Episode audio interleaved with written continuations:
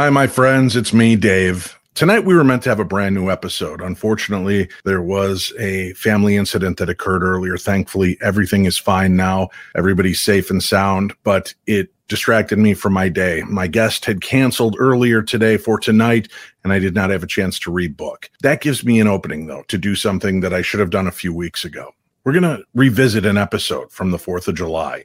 It was Mike Coleman. His comical online name is The Naked Bigfoot. For those of you that did not get a chance to see or hear this story, it was one of my favorite episodes from this first season of the Paranormal 60. Mike encountered something and delved into an aspect of the supernatural that took its toll. Mike lost his life recently because of this incident, because he believes that it affected and impacted him mentally and physically. I'd like to revisit that episode now in his honor and in his memory. We will be back tomorrow with a brand new episode. We'll also be back Wednesday with a special holiday episode that's brand new. And then Friday, make sure you're back here to join us for the 100th episode of the best in paranormal programming. We'll be back with the Paranormal 60 news. Until then, please enjoy this episode and pay attention to the message. Thank you. We live in an incredible world, one made of many cultures, belief systems, religions, theories, ideologies. What happens when these ideologies and belief systems are brought to the new world, America? How are they translated? What do they mean and what do they become? Voodoo, hoodoo, and Southern legends and lore. That's our topic today. And our guest, well, he knows more than most what it means to deal with these aspects of the supernatural. Today is a cautionary tale, but also a day of enlightenment. Thank you for joining us and being a part of our world as we bring you the very best in paranormal programming. This is the Paranormal 60 with Dave Schrader. I'm not gonna stand here and listen to this baloney. Won't. He doesn't stand for baloney.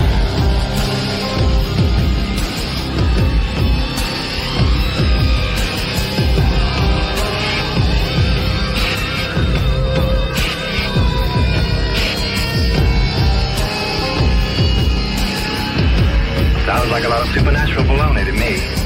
Supernatural. Perhaps. Baloney. Perhaps not. Hello, my little darklings, and I hope that you are having a great, safe, and happy 4th of July celebration for those of you in the United States. To those of you in England, we won! We won! Get over it. Why are you all still so bitter? Actually, we want to thank our friends all around the world as we celebrate all of our independence, our ability to live the lives to the fullest extent, to be able to explore and examine cultures, ideologies, theories, and themes. That's what life is about. Living these remarkable moments. And I tell you that to tell you this make sure to join me in August along with my good friends Shane Pittman and Chris Fleming for Hell in the Cell at Old Joliet State Prison. That's right, you get a chance to ghost hunt with Shane Pittman, myself, Chris Fleming. We have four designated areas throughout one of the most haunted prisons in America.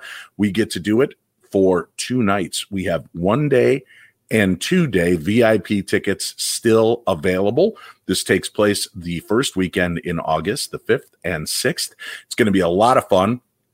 Get to do a lot of investigating and try new techniques, new ideas, and new theories in the realm of the paranormal. You've also got two guys that are very proficient with EVP, electronic voice phenomena, and we're going to do our best to communicate with the spirits of some of the most notorious ghosts in the world. But we'll do it in a protective and enriching environment that all of us can go into safely and leave with confidence, knowing that we will all go home safe to our families. So if you're interested in finally getting off the couch instead of just listening to the tales of the paranormal and you want to inject yourself into this, then make sure you sign up. There's a link for it on today's program guide.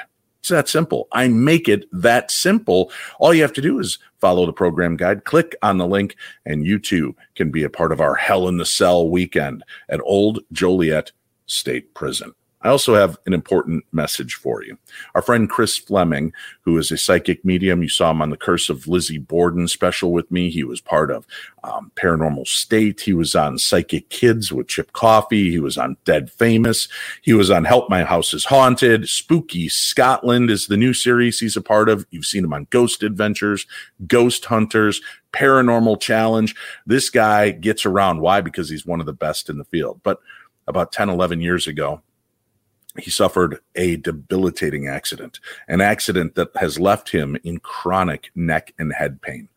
And he has gotten to the end of his rope trying to figure out ways to alleviate this pain. There is work that can be done, but he has to go out of state to an out of network provider in order to get this taken care of. And unfortunately, like a lot of us in the United States and around the world, COVID hit and depleted a lot of our money and a lot of our savings.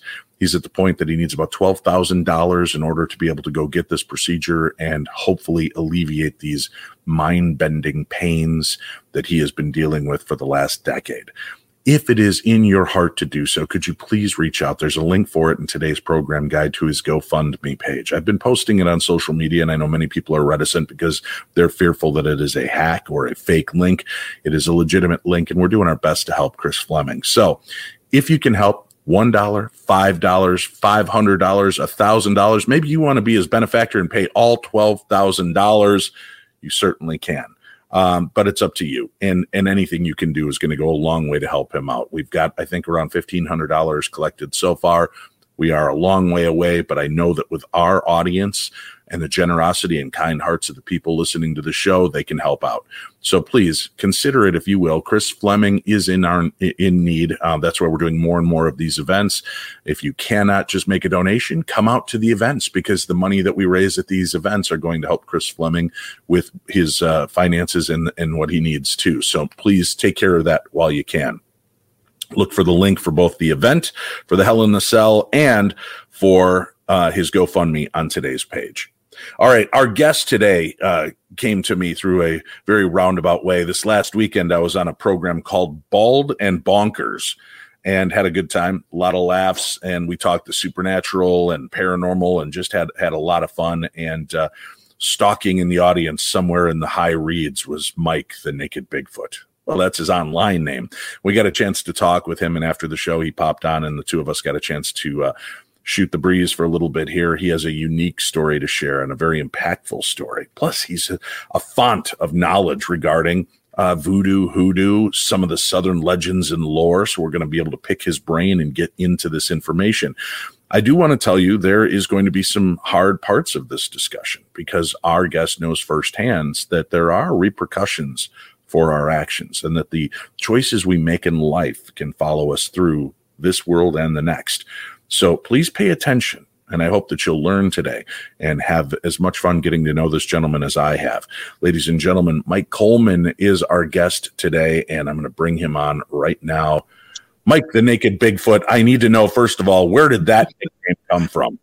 That is a very good. I get asked that all the time, Mr. Schrader. I get asked that constantly. I was taught um, by someone much wiser than me to always um, find the humor in what scares you the most in life um, or something mm-hmm. you find very frightening. And I had a, um, I've had some issues with Bigfoot on my property um, that were quite terrifying and continue to be kind of wow. terrifying. Sure. So when I decided to confront it, um, and began to share my story out there. So uh, I would not be, me and my family wouldn't be the only ones living and dealing with it in silence here on the mountainside. Uh, that I adopted the moniker Mike the Naked Bigfoot.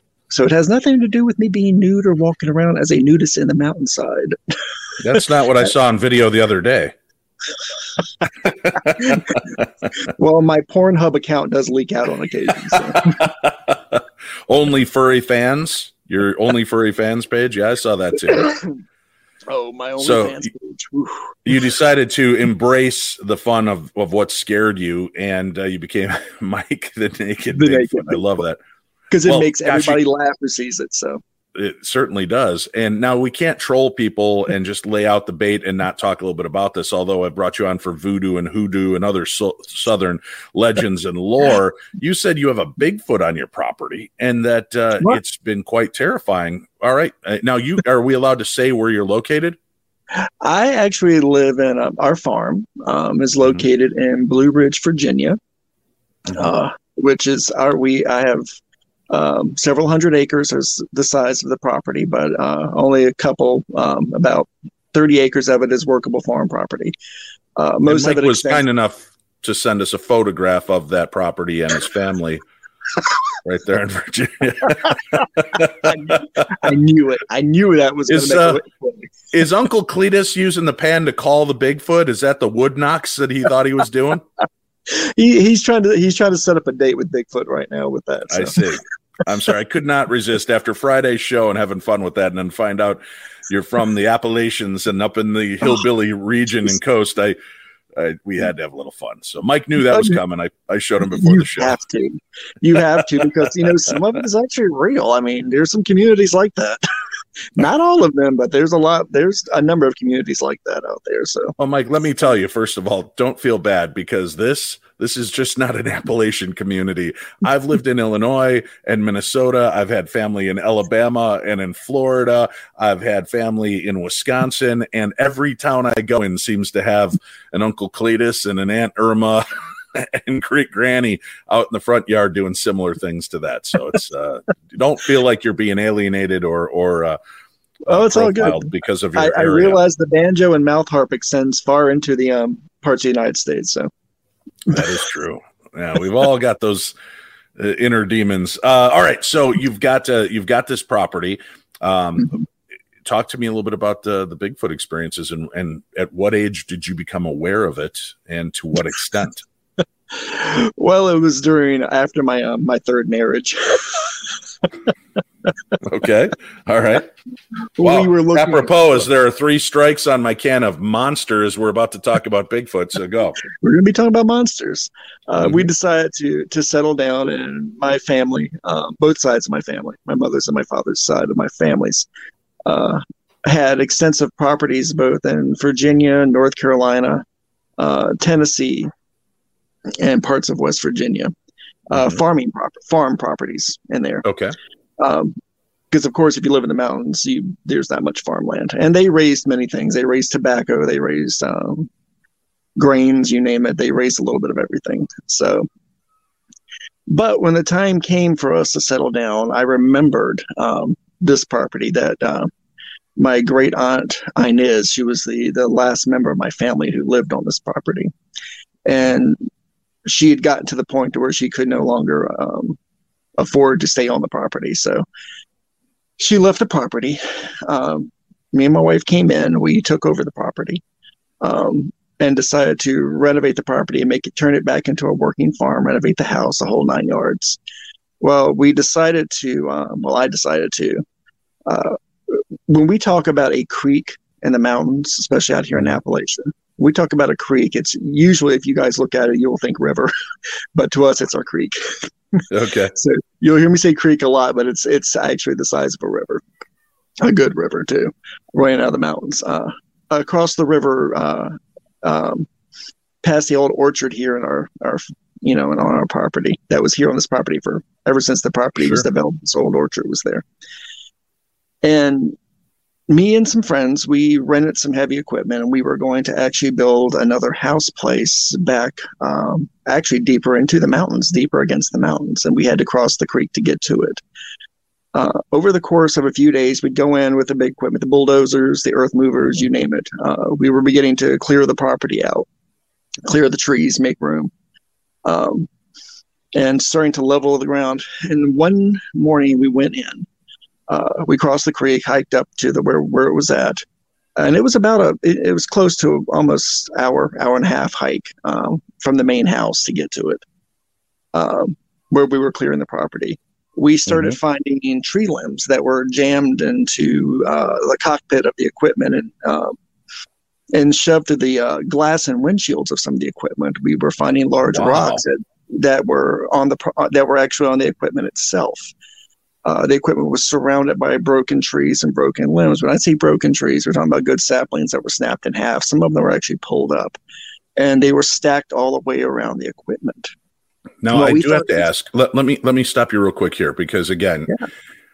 Mike, I grew up with a, a big font of knowledge at my fingertips as well. I was always able to watch movies and kind of pick through them and realize and pick up things that I could carry with me in the future, things that would help me realize that what might appear one way might really be another. And after watching the Jungle Book and how bears scratch their backs on trees and can bend those trees way back, Mike, is there any chance that maybe it's just bears bending and scratching, you know, looking for the bare necessities, the simple bare necessities?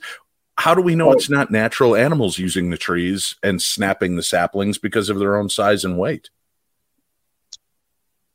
Some of these branches that were broken were Mhm. up in oak that were broken out of the oak trees that were fr- i'm about i'm over six feet tall these Okay. branches these branches and i say branches and i'm saying it you know i'm not talking about a really thin branch i'm talking about limbs uh actually went six feet further above my head where they were broken off at No. um, and they were not just snapped off they were wrenched off and pulled down So not fat opossum just dragging them down. No, not a fat possum and not a fat rat, not a fat coon out there either. It was, Okay, it, all right. It was definitely a, a Again, I have to ask the skeptic side of this. side. You know, you understand this part Please of the do. conversation. Yeah. So go ahead. no. Please ask. Please question it because You know what I can hear right now, Mike? I can hear the angry keyboards going right crazy right now. Going, Dave, would you just shut up and let Mike tell his story?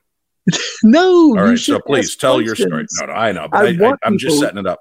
dude. I want people to ask questions hmm because it, I leave so much out when I tell the story, and and when people ask questions, I re- it helps me remember what happened there. Well, we thought it was the locals um, that came in because when we took over the property, um, the property was actually going to go up for a tax auction when we took it over. We came in and paid the taxes on it and pulled it out of auction, and we we we ticked off a lot of some of the local um, farmers and landowners who were coveting this property. They wanted this property like no tomorrow because it's beautiful property out here, and they were going to get it for a steal. So we thought it was them. So we cleaned everything off. Um, and left and did what we had to do that day get what equipment that was operational that wasn't torn up and remember this was rental equipment so i was just thinking of how much money i was going to have to spend on um, Yeah, right. Good grief. this equipment that was being torn up out there we came back the next day uh, early in the morning just when the sun came up same thing except for it was less limbs and more very very large rocks uh, that were stacked all over the equipment um, that were thrown into the the cabs of the various pieces of equipment. Um, something had bent one of the arms on one of the smaller backhoes on one of the equipment had bent it um, to where it wasn't usable anymore. And I looked over at my friend. His he went by the name Duty. Please do not ask me to explain why his nickname was Duty. Um, I will not. Duty and the. Naked Bigfoot. That sounds like a 1980s TV detective show, if ever I've heard one. Well, This Duty. week on Duty and the Naked Di- Bigfoot. Well, I was mad. I was beginning to. Sure. I was beginning to erupt out there in the woods when Duty grabbed my, my my shoulder. He said, "We're not alone, dude." I said, "Really? Is it those?" And I, I got really loud. I said, "Is it those SOBs from the town?" Mhm. and he said, "Dude, we're not alone." And I stopped because when he did that, because Duty's a man of very few words, so if he uses a full coherent sentence, you have to stop and go. Something's going on. He's something's Right. bothering him. He sounded scared when he said that, and we and I turned around and looked at him, and his eyes were huge like saucers, and I followed where he was looking at, and right at a distance at some of the old at some of the fern glens around there, we saw something. It was bipedal. It was four to six. These things moved. They were fast. I always thought it was four, but he claimed it. He saw six out there, Hmm. and they were going behind the trees. And you remember these? If you ever been to an old oak grove forest, an old growth forest, how big our trees are? They're flip, flipping huge. Yeah. Um, and we started hearing grunts coming from the woods where they were, something ah, ah, coming at us. and I saw a rock whiz by my head. and Wow, really? something was out there throwing rocks, and that's when we smelled it for the first time. It smelled it like um, an outhouse mixed with a, a wet horse. Um, it just You said horse. Let's just Horse. clarify that horse. Okay. horse equine. Right.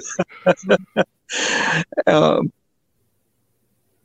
and something started snapping. You could hear branches and trees snapping in the woods around us, and it was getting louder and louder and louder. And it was moving around us. Whatever was out there, the four to six, whatever they were, they were spreading out and they were surrounding us. Good grief. And I, I'm getting goosebumps visualizing it with what's going on. Um, my body is covered in goosebumps right now, and I'm getting cold thinking about it again. And he started backing away, and I just looked at him and said, Dude, don't run. I whispered, Just don't run. Because he was about to take off like a scared rabbit. Don't run.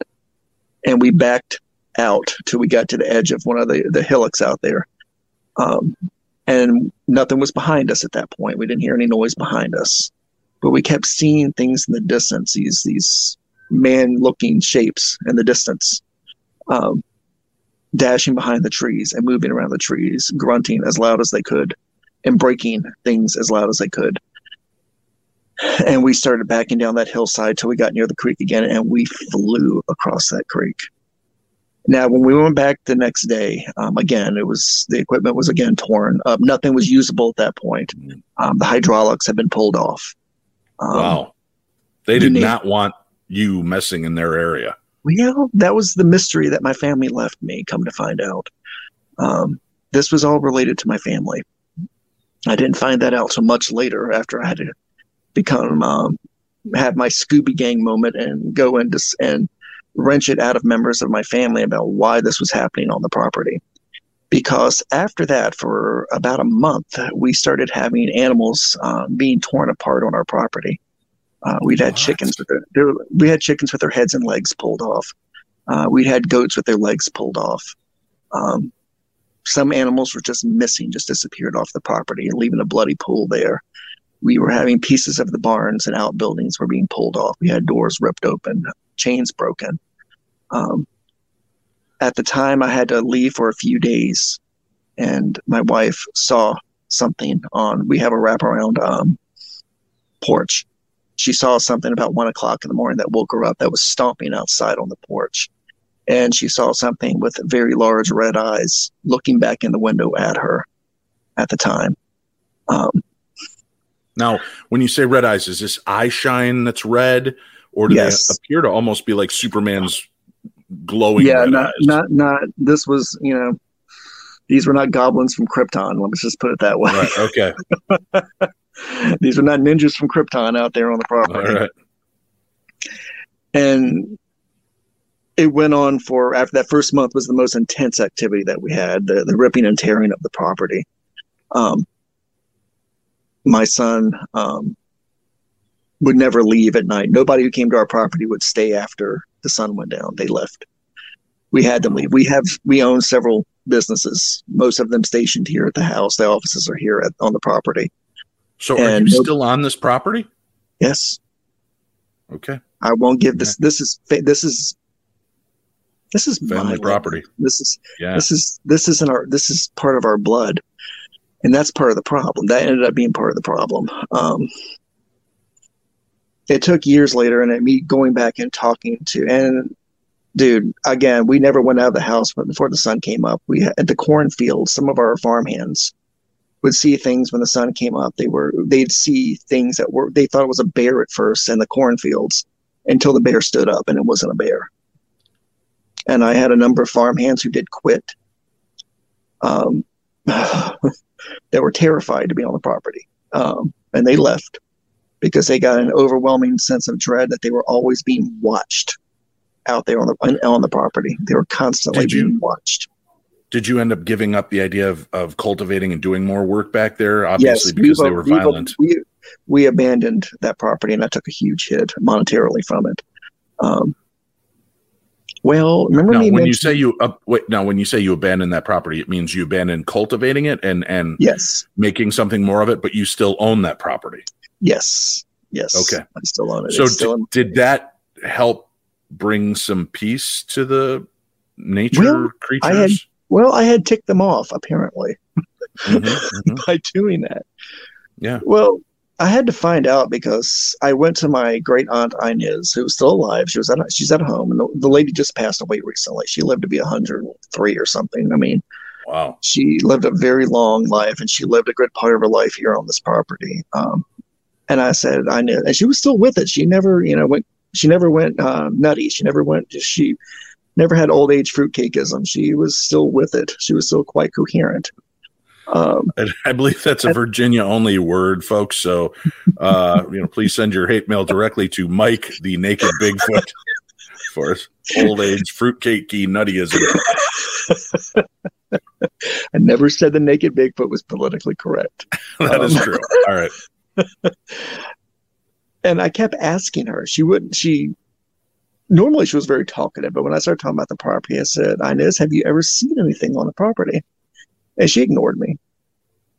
And I said, "There's something there, and it's scaring my family and my kids, and they're afraid for their life." She finally lifted up her hand and grabbed my wrist, and she just said, "You didn't cut down the apple tree, did you?" and I get I got chills now thinking how she said it too because it was straight out of a horror movie the way she said it. And I looked at her and said, "What about the apple tree?" Inez, what about that? And she shut up. She clammed up again, and she didn't speak anymore until after we left, and she wouldn't speak to us Well, anymore. till after we Did left. you tear down the apple tree? No, the apple tree she was referring to. We almost came close to tearing it down. It was the only surviving tree that was in what I assumed was an orchard on the property at its time. Okay. Um, it's a very, very old tree. But apparently, as I came to find out in my investigations, and I'm I'm glossing over a lot of things right now, so there's a lot that I'm glossing over, and some people who know me will be pissed off that I'm glossing over it, but they know the whole story. And for those who want to know the whole story, they may contact me about the whole story. I'm happy to talk about it all day and all night. But apparently, that tree was part of a pact that my family had with whatever lived in the woods. It went back to Indian times in the mountains.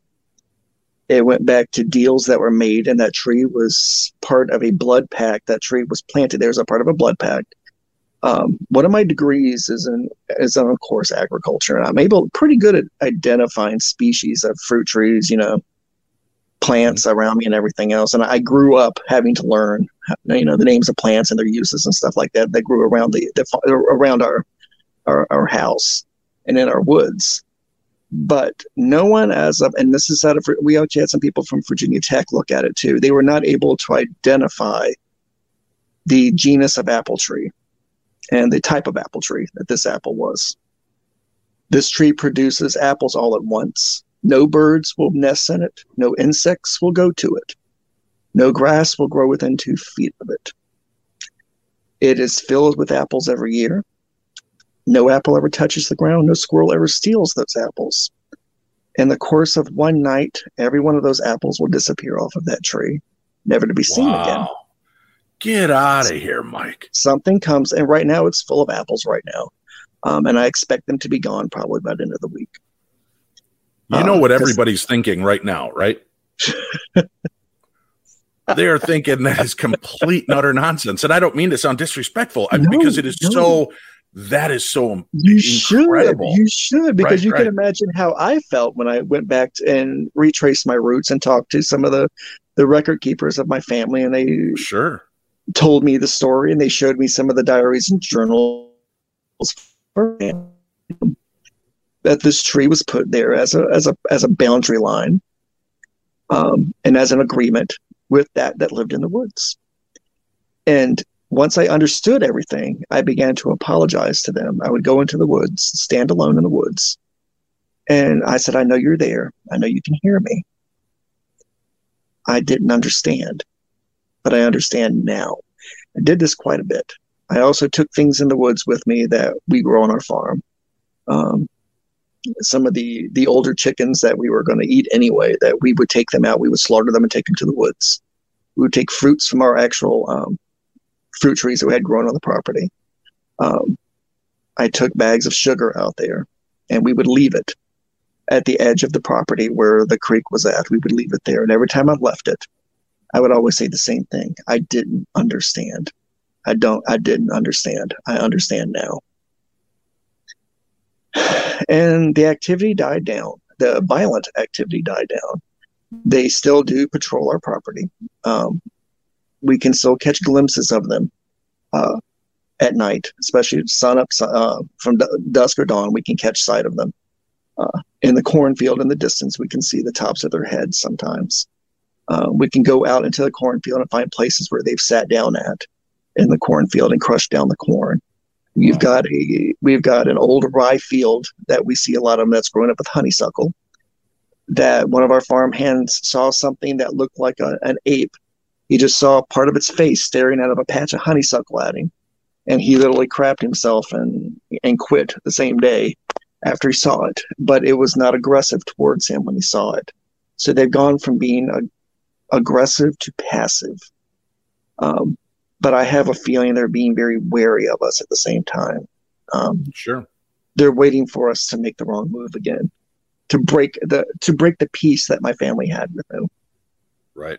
That it took me a long time to reestablish with them. And it, it was frightening, absolutely terrifying to be able to to finally realize what it was and being able to deal with it. Then Uh, Mike, can I ask a very I know this will sound disingenuous and I don't mean it to be, but there have been many claims that in a lot of those areas, especially in the Appalachian, that there are wild people, that there are feral people that live there.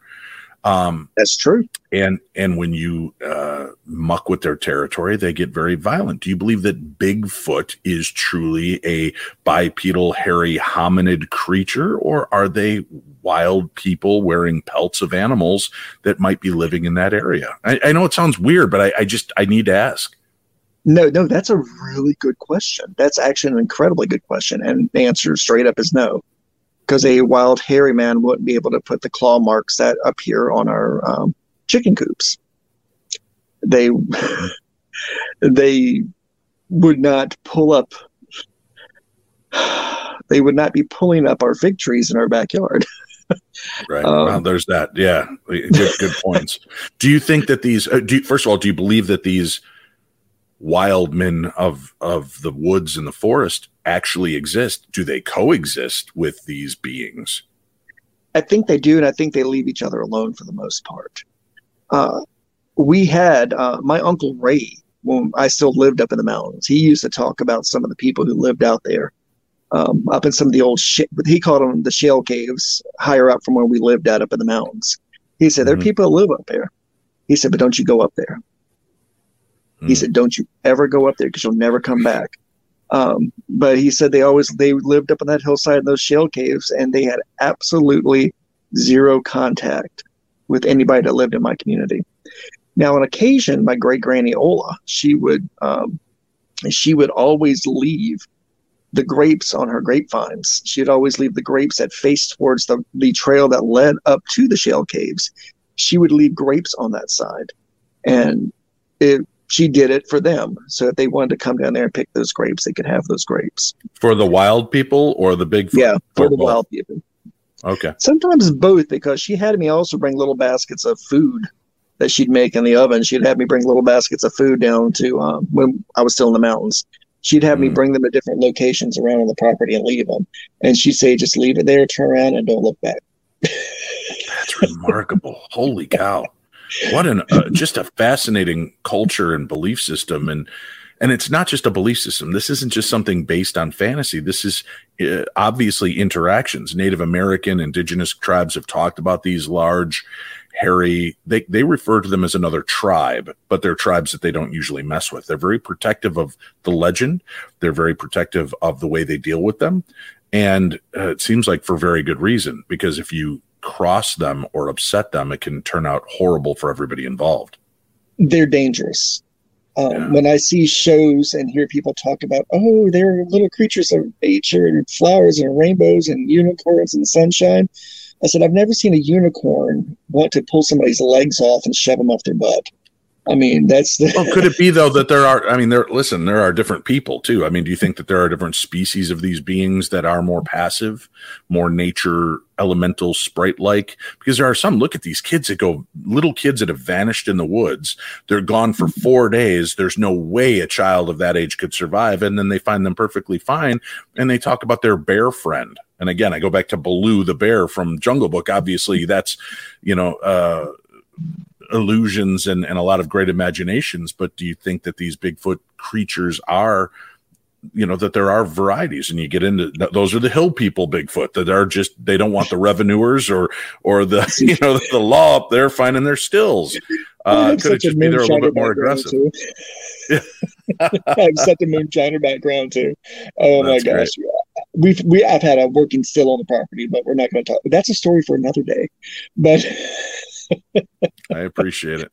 Um, uh, but we we have talked a little bit about your your Bigfoot experiences in that, um, which was cool. It wasn't even really an expected part of this, and I want to I want to have you back on. No, no, no. I want to have you back on and, and go deeper into this conversation as well. But we've got a lot to cover with the other legends and lore and voodoo and hoodoo. Today's episode is brought to you by BetterHelp. What's the first thing that you'd do if, say, you had an extra hour in your day? Would you go for a run? Maybe take a nap, read a book, or just show up for a friend. A lot of us spend our lives wishing we had more time. And the question is time for what? If time was unlimited, how would you use it?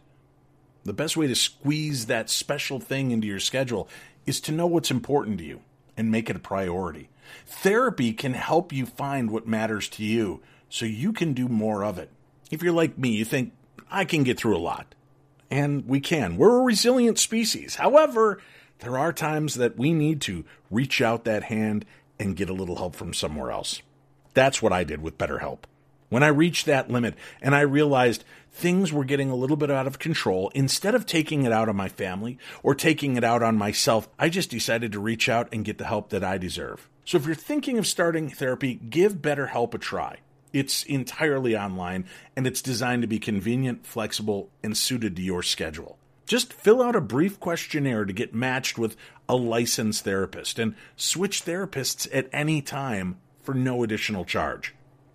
Learn to make time for what makes you happy, my darklings. Get BetterHelp. Visit betterhelp.com slash P60. Do that today. You're going to get 10% off your first month. That's better help, H E L P dot com slash P60. It's time to take control of your life. Dave's here rooting you on, and if I can do this, you can do this. Let's do this together. BetterHelp.com slash P60. There's a link for it on today's program guide. Haunted Magazine, issue 34, is out June 7th, featuring exclusive interviews by Chris Fleming and Gail Porter about their new show Spooked Scotland. Richard Estep investigates the Sally House. Sam Baltrusis shares a personal story about Salem. Kate Ray explores the gnomes of Wollaton Hall. The origins of Dracula by Neil Storey. And there's much, much more. Order in print from the Haunted Magazine website or visit WH Smith in the UK, Barnes & Noble in the US, and outlets in Canada, Australia, and New Zealand. Also available in app stores. And remember, don't be normal, be paranormal.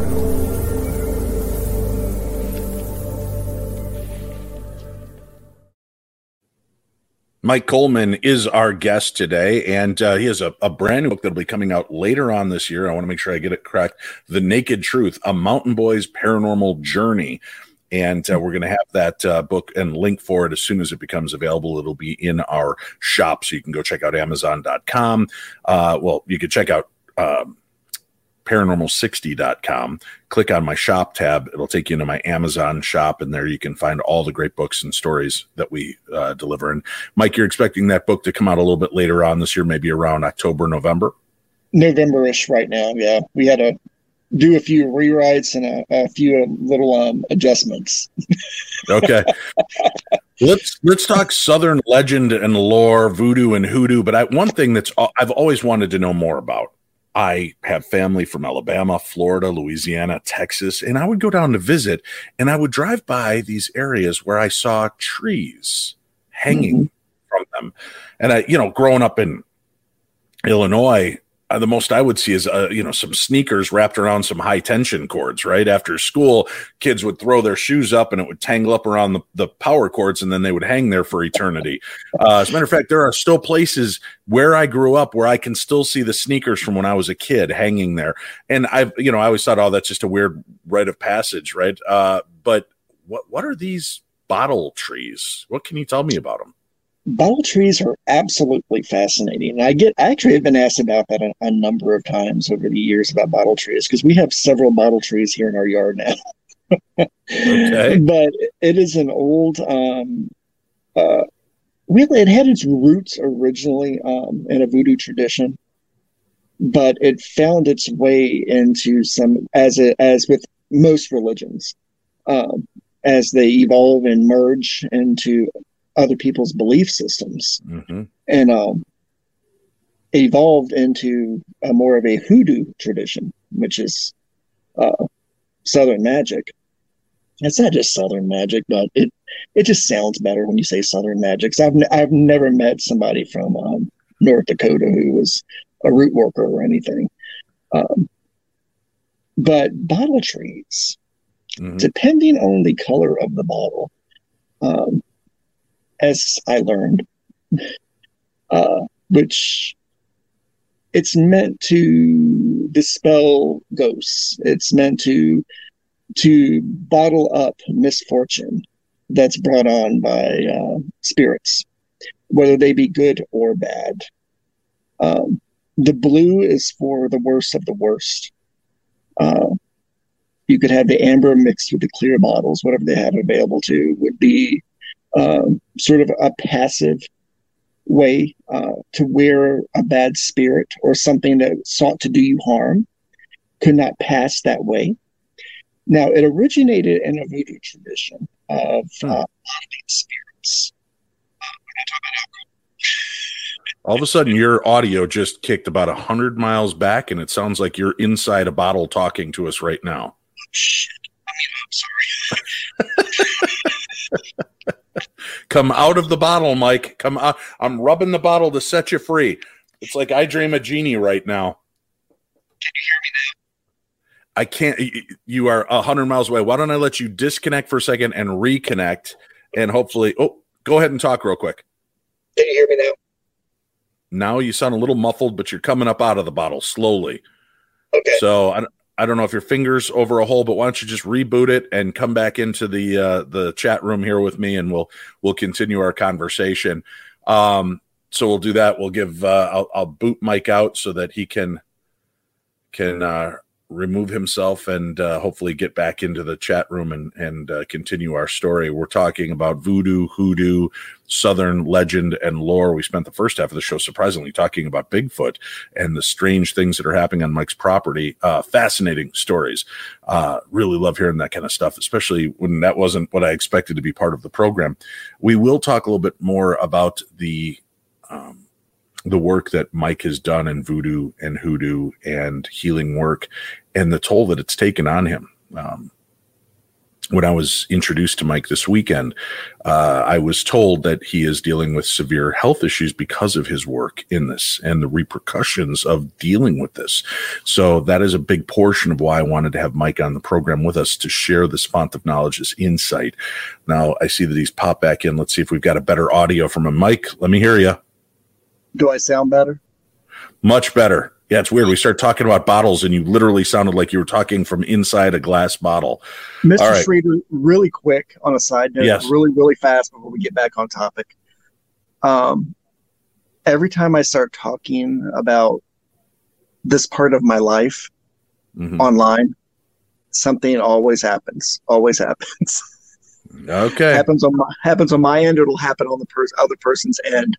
Um, last time it, it happened, it, it shut down someone's house. It shut down all the electronics in their house, and they had to reboot everything and bring it back. right. Well, let me in. say this. Here's the good news, Mike. With StreamYard and what we use, if I suddenly vanish and you're still left there, you just tell stories until you want to quit.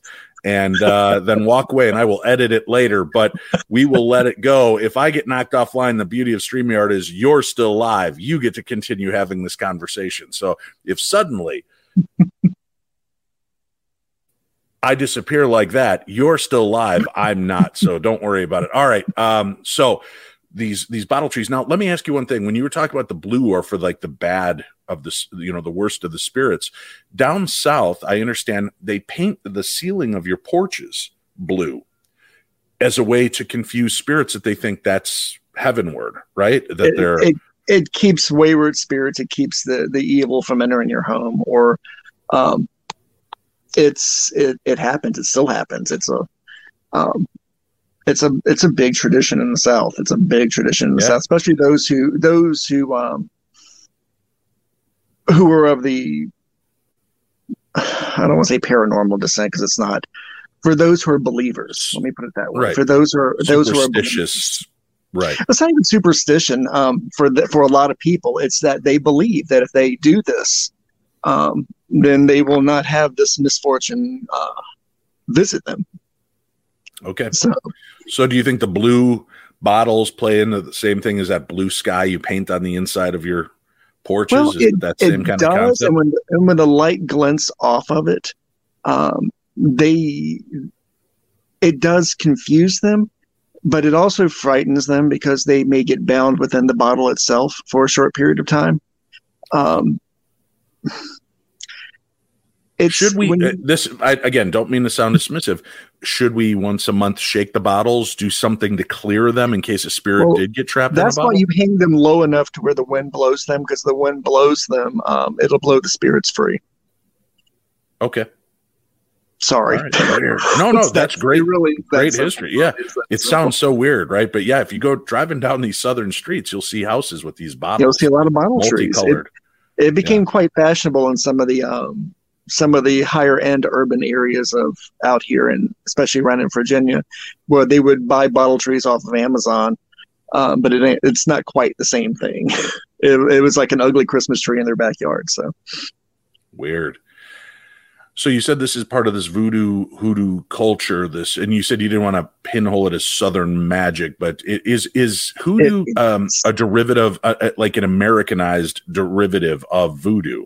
it is deeply uh, Americanized, and hoodoo varies depending on the region that you're in. Uh, mountain hoodoo is nothing like Gulf hoodoo.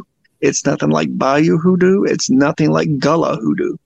Um, complete. They have similar similarities, um, but the intent uh, behind it is completely different. Um, it is not as much as a religion as it is a practice. Uh, there are some that are that have made the practice a part of their family that they pass it down from one family member to the next. Mhm. Uh, not met any male hoodoo workers, no male root workers, which is a, a term that's synonymous with hoodoo as well, except for a root worker. Um, if they call themselves a root worker, uh, it makes me arch my eyebrow at them. Um, nobody likes being called a root worker. Isn't that uh, isn't that essentially what witches are? They're root workers. They're people that know roots and and the nature ways of healing. It is uh, ways of healing. root worker is probably a much nicer term than witch to these people, though, right? Because that It is because a lot of the people that became root workers, uh, Mhm. They became root workers because they were educated by members of their family, and those members of their family were educated by their members of their family. Um, and the word witch was never part of their vernacular. Uh, They never thought of themselves as such. They thought of themselves as healers. They thought of themselves as um. There are again. I've not met many male. I've not met and well, I met one. He claimed to be one, but I think he was um smoking his roots. He wasn't um applying his roots. But but a root worker is slightly different. Uh, a hoodoo worker, there's the Hollywood hoodoo worker, the things they do for the masses. Um, that put they put on a good show. It's like going to some of the boardwalks where you'll go in and visit um, some of the tarot card readers at the boardwalks. They put on this amazing show with these amazing fake accents um, to dazzle them. Now that's how they make their money. That's how uh, a hoodoo practitioner will make their money. That's how that's their day job. Uh, but behind the scenes, it's a it's a heck of a lot more different, a lot more involved. Um, hoodoo They worker, play, they play one up for the flash and dazzle for the crowd, but exactly. there's a much more they'll deep, they'll sell they'll sell you version. you know something to make somebody fall in love with you. They'll sell you a charm. Um, they'll sell you they'll sell you a, a gris-gris bag that will um, that will bring you luck. But an actual root worker is actually a is a medicine worker. It's and and when I use the word medicine, I'm talking about working um, with the spirits that are within these natural objects in which they work with. Right. That they're able to name them and able to call them forth and have these individual items, these individual herbs, these individual roots, these stones, um, these elements that they use. Uh, were these were these uh were these brought over from Europe as they were settling here mixed with the Native American indigenous people's culture and and It kind of did, creating it one new form it blended even more with some of the Caribbean culture that came in as well. Um, I'm not talking about the Caribbean slave culture. I'm talking about the Caribbean culture, the Indian culture, um, both in Puerto Rico, both in um, Dominica. Uh, I almost said Dominica Republicana, um, but Dominican Republic, um, in Haiti, uh, and in parts of um, coastal um, South America. okay like voodoo did not make its way onto it did not hit our shores until after one after one of the great Haitian revolts, slave revolts. And a lot of the freed slaves brought their faith with them across the Gulf and they settled in Louisiana. They settled Gotcha. in and around Louisiana and around the Gulf through Mhm. Florida. And they some of them moved inland into well, they moved into Georgia as well. And they brought their traditions with them, and these traditions they blended, or that the Indians, they're the Native Americans who were there, um, blended it with their traditions. They were hedge witches. They were um, Irish hedge witches who, you know, came over and it was passed along. They were able to take parts of that culture and and Isn't it fascinating? as well? that all these cultures that are subsets of their own world create very similar concepts of root work of of magic and so adaptable that when you kind of connect with another culture from the other side of the world they kind of fit together like tetris right and they almost complement one another becoming a stronger sense. magic It makes Yeah. sense to them when they first see it. Because again, it comes back to belief. These things do not work unless there's a belief attached to them. Right. Um, there's that sense of sympathetic magic attached to them. Um, oh wow, I'm going in way deep, aren't I? no, that's good. I mean, we're and and folks, you are in for a supersized edition. I can already tell you of the Paranormal sixty through through voodoo and hoodoo magic. We may become the Paranormal ninety today. Just fair warning. So if you need to make a potty run, do it real quick, and then come back in here and continue to enjoy the live program as we talk about this culture and and um, we still have a lot to cover tonight that I want to get to. Uh, well, you, so you have to remember. Oh, I'm sorry. I'm so, I'm a a yacker, as you probably well know by now. That's good. Yeah. hoodoo is more socially acceptable than any of the other variants of the faith um, like mainstream like uh, voodoo it is hoodoo is greatly more accepted by the culture uh, the various cultures it's not frowned upon as much Well, is that because voodoo got a bad rap for Hollywoodizing it and, and use in books as it was always this dark magic? Because my understanding is voodoo really is not about that. Like the voodoo doll that we show in the photograph with you at, at the beginning of, uh, of the show today. Voodoo dolls, the pins are not meant to pinpoint anger and hatred and frustration. If a person had heart issues, you push the pin in as setting intent that that's where you're going to focus the healing. Into they were the also meant for release as well if you were you were piercing um, piercing their body and their spirit to release something from them as well uh, Right. but we we It's do just not, Hollywood that turns it around, right? I was taught by by my beloved teacher, and I I miss him more every day, every day. Papa Thomas. Um, he was a he was a Hungan. Um, he left during the times in Haiti when um, Duvalier, Papa Doc, Baby Doc were running Haiti, and they were using the people's faith against them uh, to bring terror to the people. He was able to escape but he couldn't take his family with him. His family was eventually um, killed by Duvalier's people.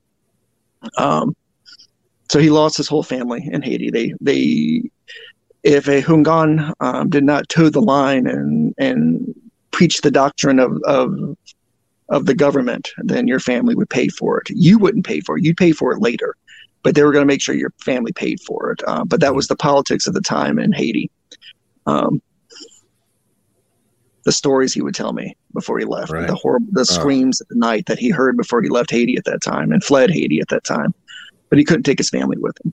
There was no room for him, them on the boat to take him with him to to come uh, to Louisiana. Uh, but he brought his faith with him um, and was able to to establish his faith here uh, in the states, um, and eventually. Oh God, have I have I rambled off subject too much? Um, No, we're here to talk about voodoo and hoodoo. So you're giving us some of the background and where Let me give you the came from. let me give you an abbreviated version about I am a Hungan for those who are not aware of that. Um, uh, Hungan is a, a practitioner of the gray house, a practitioner of the white. Um, he who stride, uh, Hungan strides upon the back of the white serpent as uh, of Dambala, um, whose skin was shed to make this beautiful world that we now live in, whose skin reflects the sun, and we walk within the rainbow of that sun. He also casts a shadow on the ground in which the darkness lives. That sometimes that we have to tread in that darkness, and we have to walk in that darkness carefully, but always keeping a foot in the light. And that's why Hungan, the House of the Gray, we sometimes we, as we're known as um, the Gray Men. Don't, this is not a UFO thing. Don't even start. This is not a UFO thing. um, but sometimes um, we have to see the the world not through um, rose-colored glasses. We have to see the world and shades of gray of the way it, and try to guide that gray back over into the the you know that rainbow light covered world. But at the time, I was I had left the the mountains. I'd graduated high school and I was traveling across the United States. I was a, a one man Scooby gang. I was out trying to find myself. I was actually encouraged by somebody whom I loved more than life itself that we'll talk about later.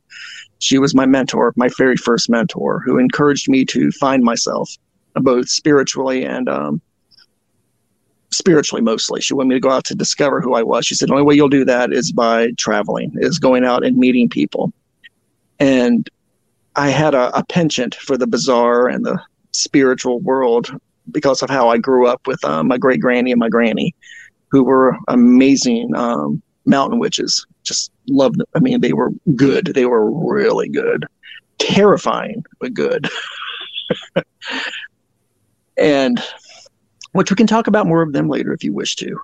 But we, I went. I every time I heard a local legend or heard a local story, I would stop in that town and research it, investigate it, and talk to people. And I kept my journals as I traveled. Um, and by the way, that's what my book is based on. It's about based on a small quantity, small story, well, a large number of stories that were taken from my journals during this time.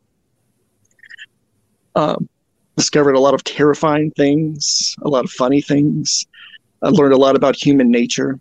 Learned about a lot about our beautifully magical world that we live in. I made a lot of mistakes. I did a lot of stupid stuff. I took a lot of unnecessary risks, but I was I was always driven by the thirst for knowledge to learn more. Well, it's And got I- be exciting, right? As you're you're opening your new paradigms, you're seeing these magics come true. This is no longer things of of legend and lore, but of practicality and reality. Real. There's so many things that I saw, so many things I heard about. Um, uh, the bear men who scared the hell out of me. Uh, the bear men of um, uh, the Great Dismal Swamp here in North Carolina. You, I got to learn about them and got scared to death by them at the time. Um, the Crow Man, the Skinner Man. I learned all these local Southern legends and stories, and learned the and was able to trace the truth of them down and track the truth of them down, and realize that a lot of these things are real, um, are terrifyingly real, and I had to learn their purpose within the culture in which they were they were bred in. Um, that's neither here nor there. Let's the the day that I discovered voodoo. One of the things that's always been a part of my life, I've always been, and we can talk about that another day. That's a story for another time, but I'll just mention it here. I've had a I've had a it's been described as a spirit guide. It's a, a, a young girl, black hair, no eyes, red shoes, long black hair, uh, pale skin that has always been in my life as a guiding force um, ever since I was a small child. Has always been a part of my life. And I was walking downtown New Orleans. No, I was heading out of the out of the um, Mike, I, I have to stop you for one second because as you were saying that, through my headphones, now my microphone's set up so that I can hear you, and I I heard you. Did you hear something as well? No, I know what she's she's doing, but pl- uh, go on. Okay, please. I could I could hear something. Almost, I don't want to call it a cry, but I don't know what. It was just kind of this mm, kind of noise as you were talking. Is that normal? Do you, when you've talked to people like this, do they start hearing? Yeah, from your because this room that I'm in, the bedroom that I'm in right now. Yeah, I'm in the bedroom. I sit in my bed. Um, what I did in my house was I I created um, spiritual Faraday cages in my house Yeah, sure. that I can go into. You can't keep everything out, Right. but you can keep a lot of it out. But she is something I can't keep out. She's always she's connected to me deeper than I wish to admit to. As Um, you said that, I could hear that again. The- I don't know, audience. If you're hearing it, let me know. I don't know if I'm hallucinating this or what, but through the headphones, I'm hearing the. You're not hallucinating, dude. I guarantee you. You get to they. You know what they call this? The naked Bigfoot experience. That's not what I would have expected to be the naked Bigfoot experience. If I'm going to be 100 percent honest with you. whenever, whenever I bring up my little eyeless girl, um, and when I say no eyes, it's not black eyes. It's not shadows. She literally doesn't have eyes, and she Okay. speaks in three voices. She speaks in the voice of a child, a, voice of an adult, and the voice of an old hag. Uh, depending on what she's trying to communicate to me, is the voice that she uses. Um, but I was walking out of, I was passing a bunch of houses outside of um, Wait, no, that's old- interesting. Isn't that again? I'm, I, I take you off the derivative, but we talk about witchcraft and the the moon, right? They're the the that famous image, the waning moon, the waxing moon. The, then they come to the full moon. That's called the crone, and then the and I can't Yeah. remember the other names for it, right? But it's weird that it's like basically three def, different aspects of the female nature, and you're getting the old woman, the crone, you're getting the the woman, and then the child. she um she's been there to stop me she's been there to protect me she's been there to guide me she's been there to educate me um she there's a story where i um, had the opportunity to experience a a haunted doll that somebody had. It was a true haunted doll. It was it, the doll this doll was not a channel. This doll was actually had something attached to it of a young girl that had owned it. And the night after I had spoke to um, the people about it, and it was over the phone, over what we're doing right now. I had one of my dreams, one of my dream walks, um, to where she appeared to me, my my little eyeless girl. But she introduced me to the spirit of that little girl that dwelt within that doll. Wow. And when that little that little spirit, her time was when it came time for her to leave and go back to the doll. I wanted to follow her. I wanted to follow her into the barn where she was walking into. Um, because when I dream walk and I spirit walk, it's always on my farm around my barns. Uh, my little eyeless girl actually stood in my way and put her hand up in front of me. She said, "That's not for you. Go back. Go home." And um, she would not let me follow that little girl into death. So, so she's always been there to to act in that sense. Um, she also gets a great deal of fun out of screwing with people too that I'm talking to about her. So I apologize early, Mr. Schrader. No, for, it's it's what- always great to see the aspects. That's fine too. We're all about the experiences, and especially if this is, it seems more like a guarding and watchful spirit. She uh, did. She well, I was told once that she's a lot more dangerous than she seems, but she's never been that way towards me. She's been very forceful, um, but has never been. I've never felt her being dangerous towards me. But she first appeared to me when I was still living in the mountains. Um, I was still living at my great granny's house. So, and she kept me from drowning in a in a creek. And that's my first encounter with her. And after that, she says, "I want to play with you." And after that, she stayed with me, played with me my entire life. Your audio just dumped again. she's uh, we can hear it, but it sounded like you went to the bottom of the of the bottle again. Um, Sorry. very strange. No, no, that's fine. You know, again, electronics. A lot of times, it's believed the spirits can can mess with the electronics. Um, oh, I know. Uh, I don't know if you want to try shifting. Just make sure that we're not just you know, Bigfoot's out there bending your antenna so you don't get a good connection, or if if your uh, guide is just mucking about with you a little bit. How about this? Yes, you're coming back strong there. Better. I moved it Yeah. a little bit further away from me too, and um, the room has gotten a lot warmer and hotter at the same time, if you can imagine. Um, Yeah. so there's she's here, she's here, she's no, she's paying attention because you're somebody new to her. You're something new, and she's always fascinated by something new. And what is But her name? She has no name. Okay. She's Well, for never the, had. for the for that spirit that's there watching with Mike. I appreciate you. I respect you. I want to thank you for allowing us to have this moment. And uh, we come out of respect and and want and desire to understand. So I promise that that's as far as this goes. Um, with that, Mike, I know time is fleeting in many different ways. Oh my you, gosh! you became introduced to hoodoo and voodoo you, you began working you have made a lot of mistakes you said you've done a lot of things you've learned this magic but i, I wanted to touch on a very um, I don't know what the, what the right word is because I certainly life is a celebration and, and experiences are part of that journey. Uh, but you learn that the that there are deep repercussions to mucking about in this environment. There's not all just light and love and and sometimes in helping others there is a toll to pay. Right? Like we Yeah, think I- of the movie uh Final Destination, right? When people cheat death, does it affect something else? Is there a an equal or greater reaction somewhere else? Can we can we step into that story and are you comfortable sharing this element? with that story. But I do want all to preface it by saying just this one line, and I'll just let it sit Mm-hmm. there while I talk. Death is a gift. Okay? It is truly a gift. Okay, after my times of being a Houngan, um, you heard me mention earlier about my, my wonderful friend. Her name was Jacqueline Wall. She was an amazing artist. Um, she's the one that set me on my journey to begin with. I got a call. I'm going to tell you what, Mike. I'm going to I'm going to stop you for a second. I'm going to boot you again and have you come back in just to see if we can reestablish.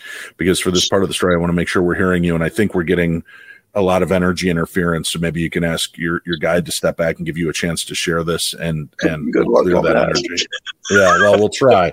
So I'm going to put you back out into a timeout so that you can remove yourself and reboot. Again, this was. uh um, and I sp- sp- speaking to Mike about this off air, it's always strange because it's you know it's my own internal thing, and I know that it's going to impact a lot of what you feel. Um, but Mike is facing um, mortality, and uh, life is not a guarantee to Mike at this point in his life. Every day is precious. Every day means something, and um, Mike doesn't know how long this journey for him will continue. So I was really taken back by that when I was visiting with our friends on Bald and Bonkers over the weekend, and they shared that element of his story. And when I reached out to Mike to share that, he was very willing to do so. And that's what we're going to do now as we continue this. So Mike is back. Mike, hopefully, we've got an alliance here that yes, that's better. So let's. uh You said death Um, is is a gift as well. Death is a gift. Always remember. One, I'm not. I'm not ready to open mine yet, though. So go go for it. Well, you'll understand by the time I'm done why that was the conclusion Sure. that I drew from this. Um, I got a phone call that uh, my mentor Jackie, she was dying. She was at home, surrounded by her friends. Um, I was on the road several days out from her house, from her farm, and he got a hold of me. Finally, told me that she was asking about me if anybody had seen me, and he was asking me if I was close by so I could come see her because she wouldn't live through the night. She was dying. She was very peaceful. She without pain surrounded by her family and friends, but she had asked about me. And um, I fell apart because there was no way I could get there in time for her to die, to see her passing or be with her as she left this world. Something that Papa Thomas taught me once. He would always teach me bad things. He would explain them to me so I would never do them. He says I, he'd never hid knowledge from me mm-hmm. The knowledge that he shared with me, he says, I want you to know the repercussions of what I'm telling you so you never make that go out and try to find out about yourself and make mistakes with it and do it. And one of the things he taught me, um, it's called a ritual of life sharing, where you would, it's a blood ritual. It's very dark, um,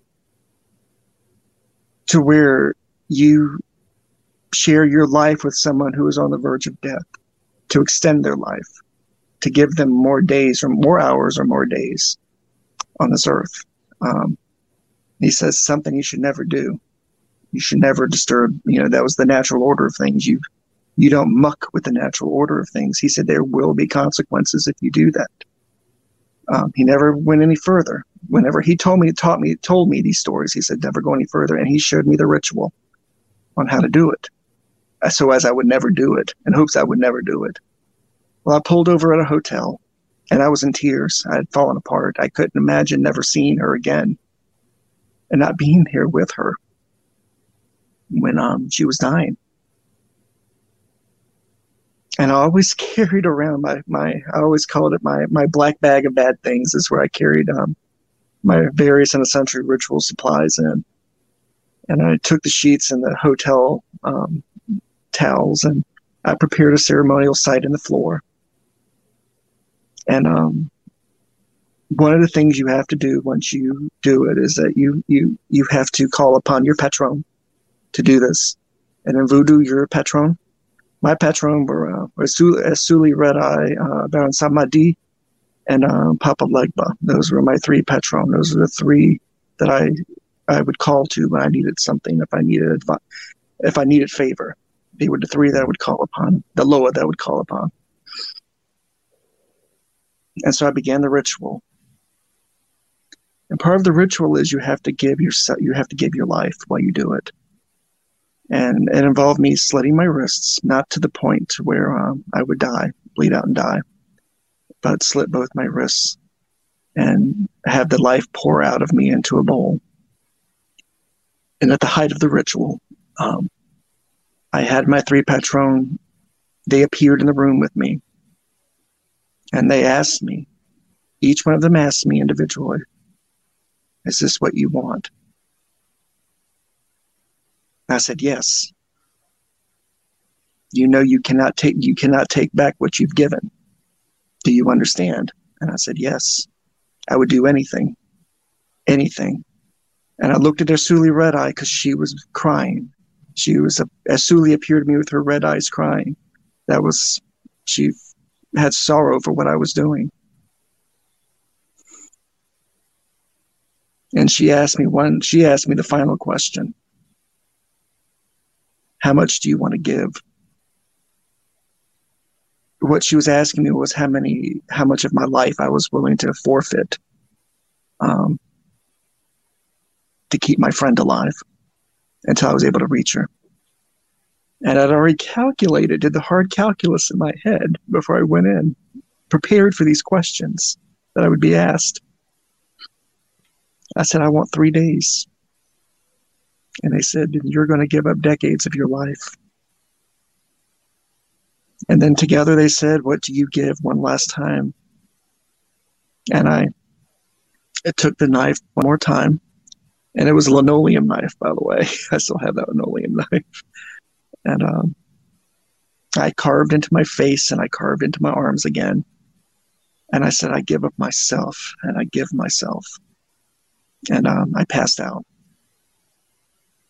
Uh, I woke up the next morning, you know, you know, covered in blood, pool of blood. I left everything behind me and got my vehicle. And uh, well, before I got my vehicle, I called Angus, her son, and asked how she was doing. He said she's lived through the night. It doesn't make any sense. She's lived through the night. She's still alive. Well, I said I'm two days out. I'll be there as soon as I can. It took me two days to reach her. What I didn't realize was, with during the time it took me to reach her, that she was wide awake. She was no longer peaceful. Hmm. She was in pain. She wasn't With every wish, the- there comes a curse. Yeah. because the life I gave her was not hers. It was not meant to be a part of her. And um,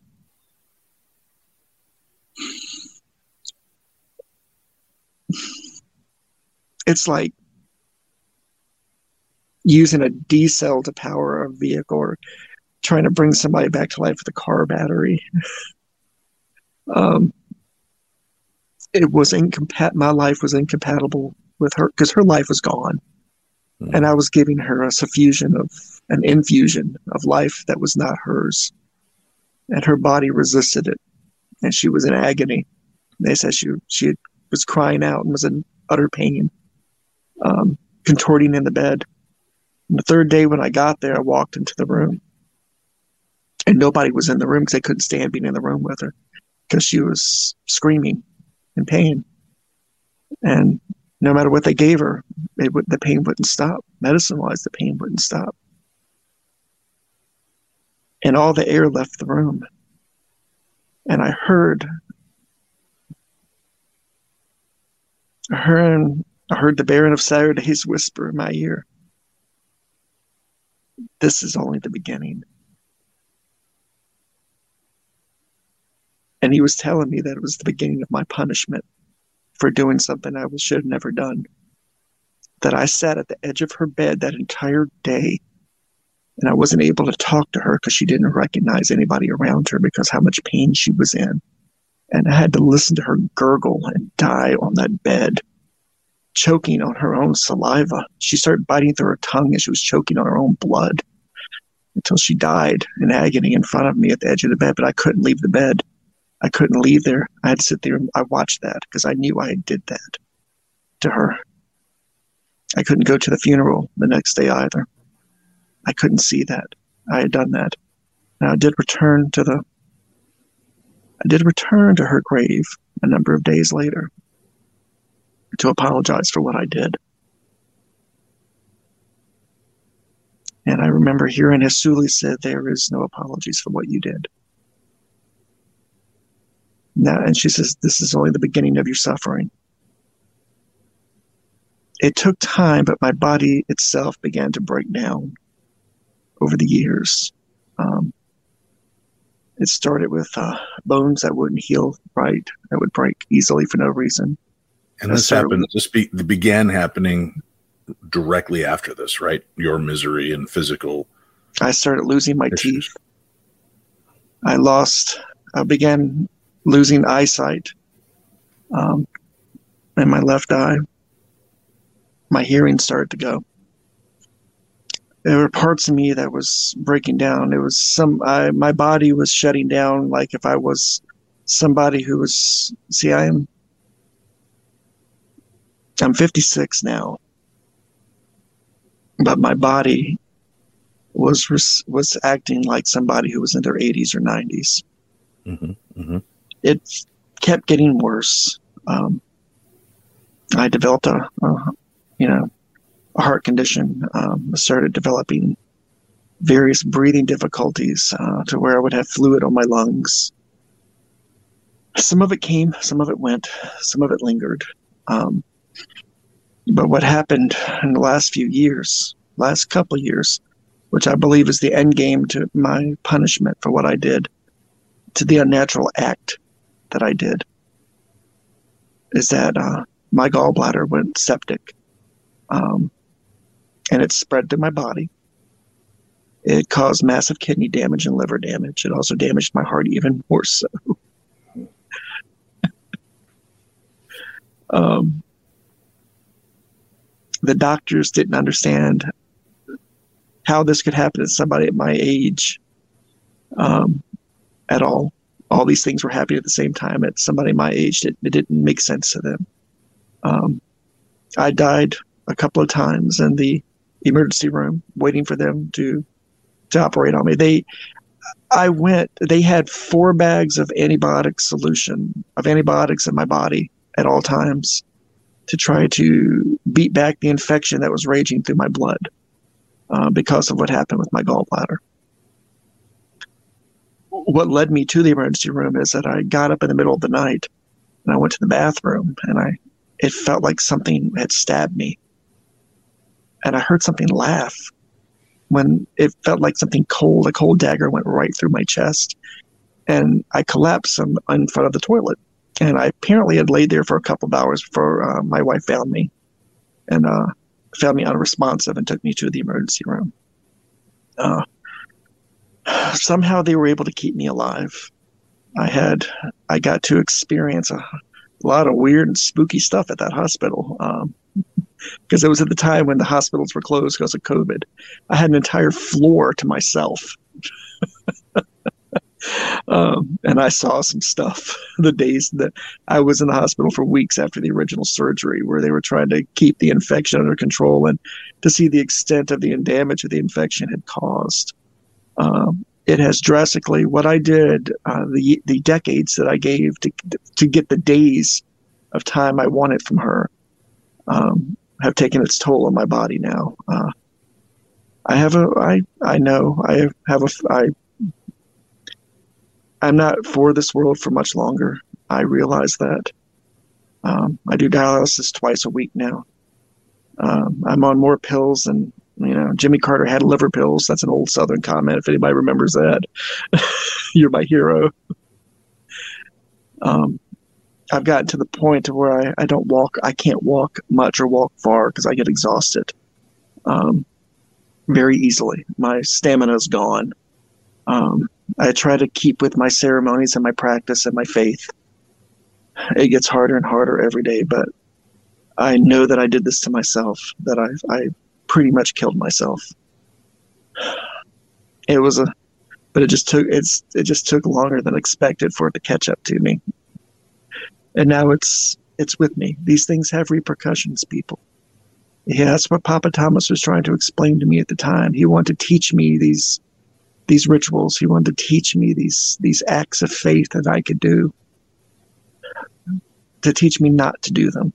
He wanted to tell me, he says, You will a toll will be made, but he never told me what it would be because he was hoping he was scaring me enough to where I wouldn't do it. But in a very selfish act of grief, I did it. I did it. And it was selfish. What I did was so selfish. And I'm paying for it now. Um, I need a new kidney.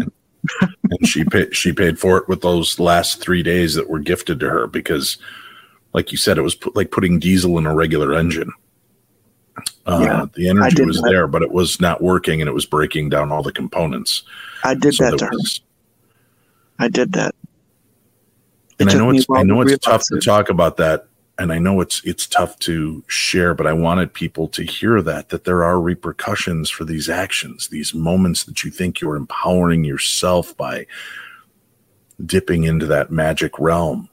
That with every curse or with every wish there comes a curse. That's a very true aspect to reality in all aspects. Now you you can set intention and you can you can set things, but we a price has to be paid for every bit of energy that's expended or expelled and for three days, thinking three days of time for that person to live and give you a chance to get there to say your goodbyes, again, being a selfish motivation with heart behind it isn't enough. And then was that three days for her in agony worth 20 years, 30 years off of your life? Um, obviously not and, and the pain and agony and, and suffering that you've gone through and you said you can pretty much relate this to moments you know or days and months within doing this practice so for and people that are out there right now mike that are delving into the world of witchcraft and and um, voodoo and hoodoo and and these other magics that they think are cool because it's the trendy thing of the moment I'm not putting it down. Obviously, there are different belief systems, and and and these have worked extremely well for cultures. But that's because they understand. They embrace both the good and the bad side of it, but avoid doing the bad things. Um, so that they know that the power is there, but know that the repercussions don't measure up to the short time payoff that, that you may get for it. You have to learn both sides, which is an important aspect of life, right? Um, is is what it can cause you you are somebody who's been fascinated with the paranormal and life and death and the energies and, and magic surrounding it, how does it feel now knowing you may have one month, three months, six months left to live? I mean, does that change your perceptions to what life and the afterlife really means? Well, in my faith, I will not pass into the next world until Baron Samedi digs my grave. So I have not seen him appear before me to dig my grave. So I feel good about that. um, he hasn't felt me worthy to die just yet. Uh,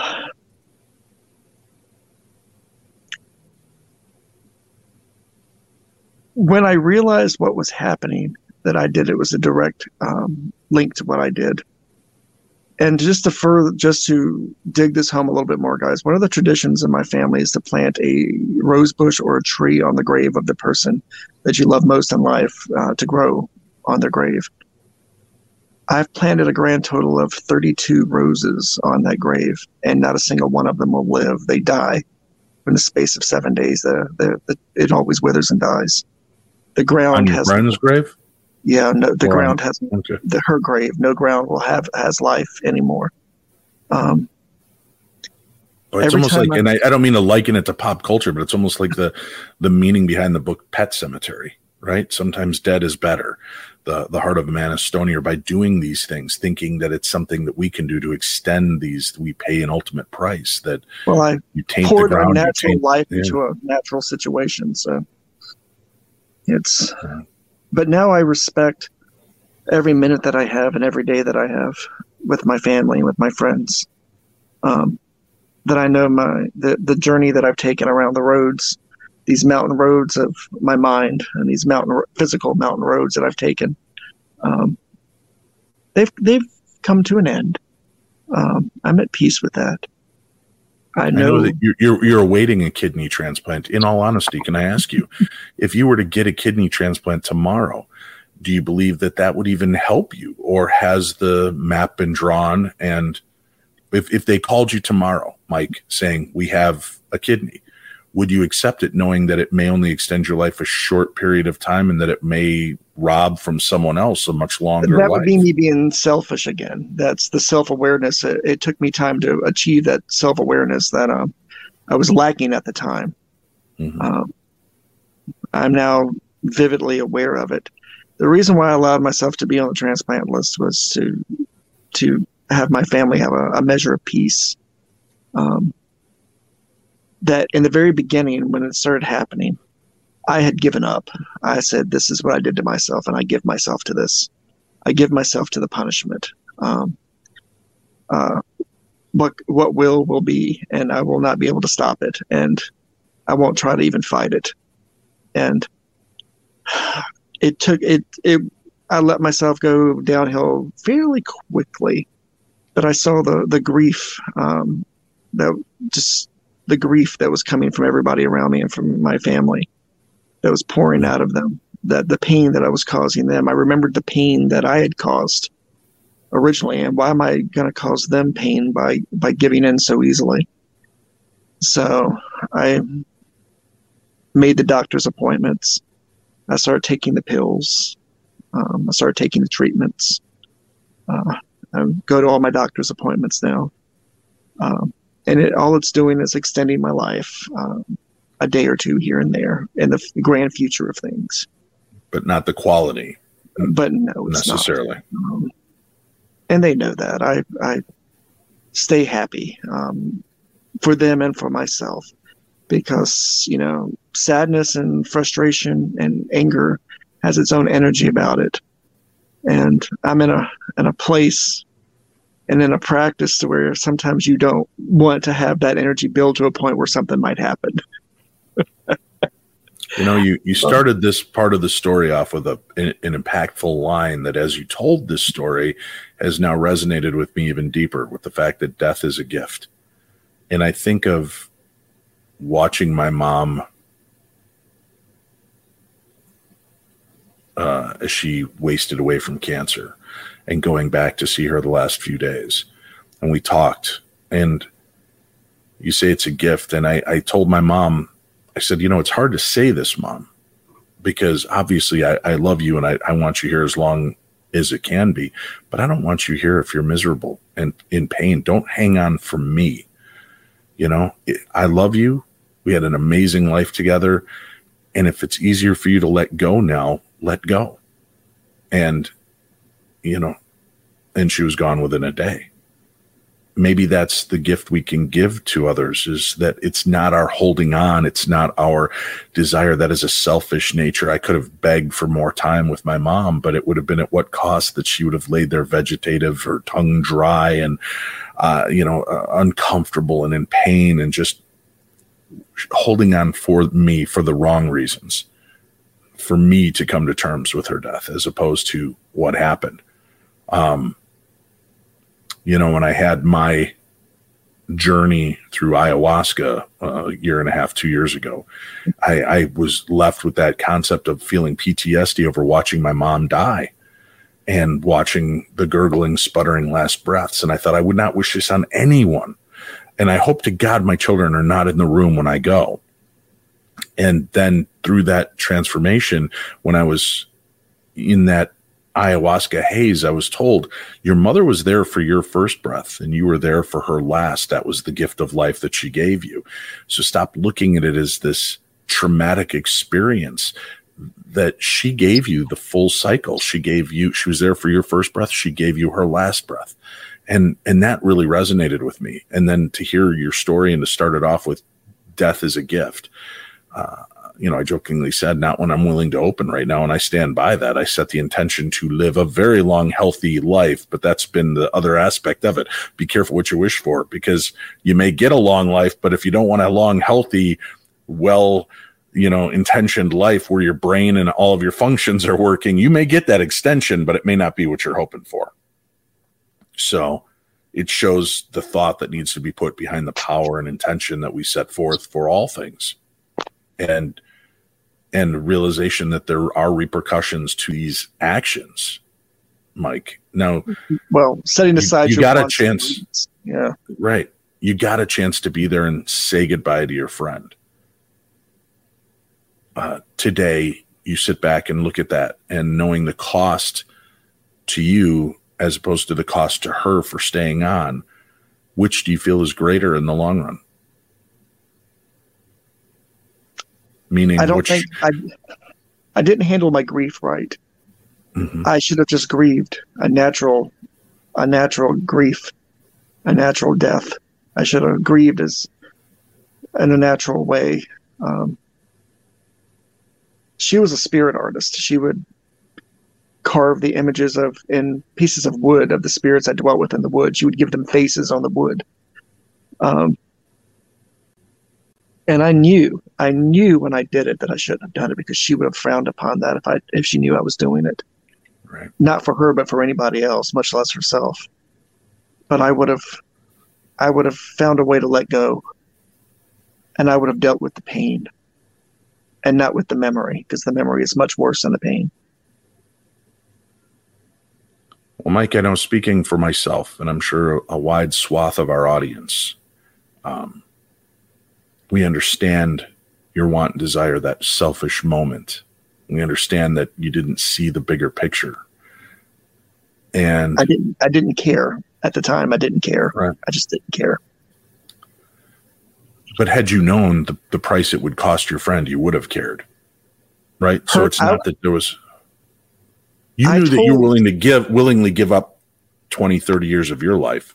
But had you known the toll that she would take in those three days, I don't think you would have made that choice because it wasn't just selfish, right? I wouldn't have, I wouldn't have made that Right. choice if I knew that was one of the, the after effects. But as I spoke to the room that night, in that dark room that was crowded with too many souls, I said I would I would reduce this world to ashes if I could have one more day. I started off the ritual by saying that. And all the this empty room full of all these spirits they just stepped away from me. They took a step away from me when I said that they understood that I was set upon a, a very dark path. So, Hmm. Well, I, I hope that going forward, Mike, for whatever time that you do have here is filled with love and laughter and that you're surrounded with light and that you can Oh. learn to forgive yourself for those choices and that whatever the next level is, that you find comfort there and that you find your friend is also in a place of forgiving.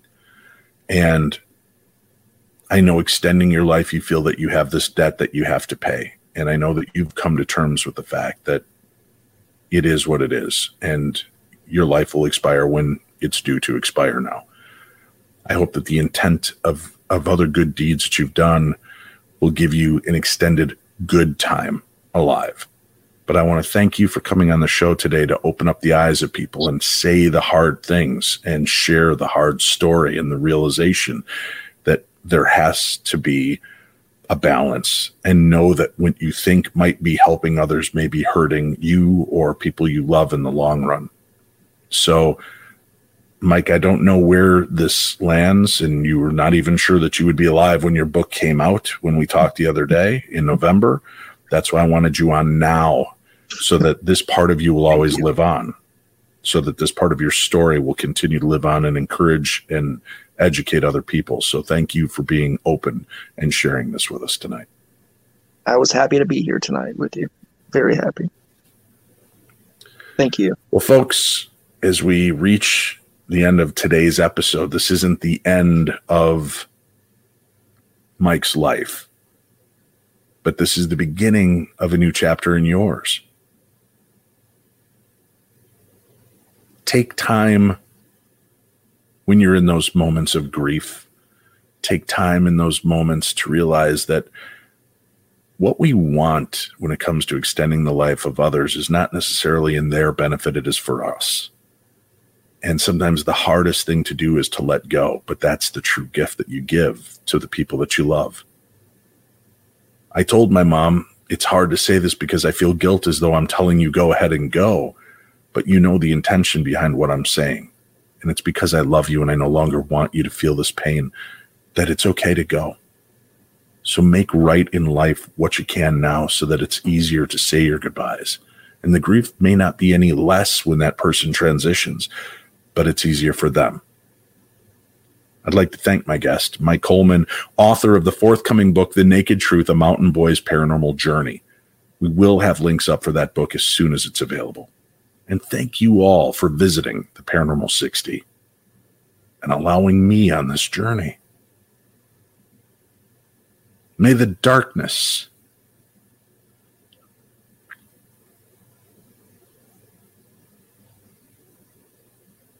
be a little more light with the information that we share here.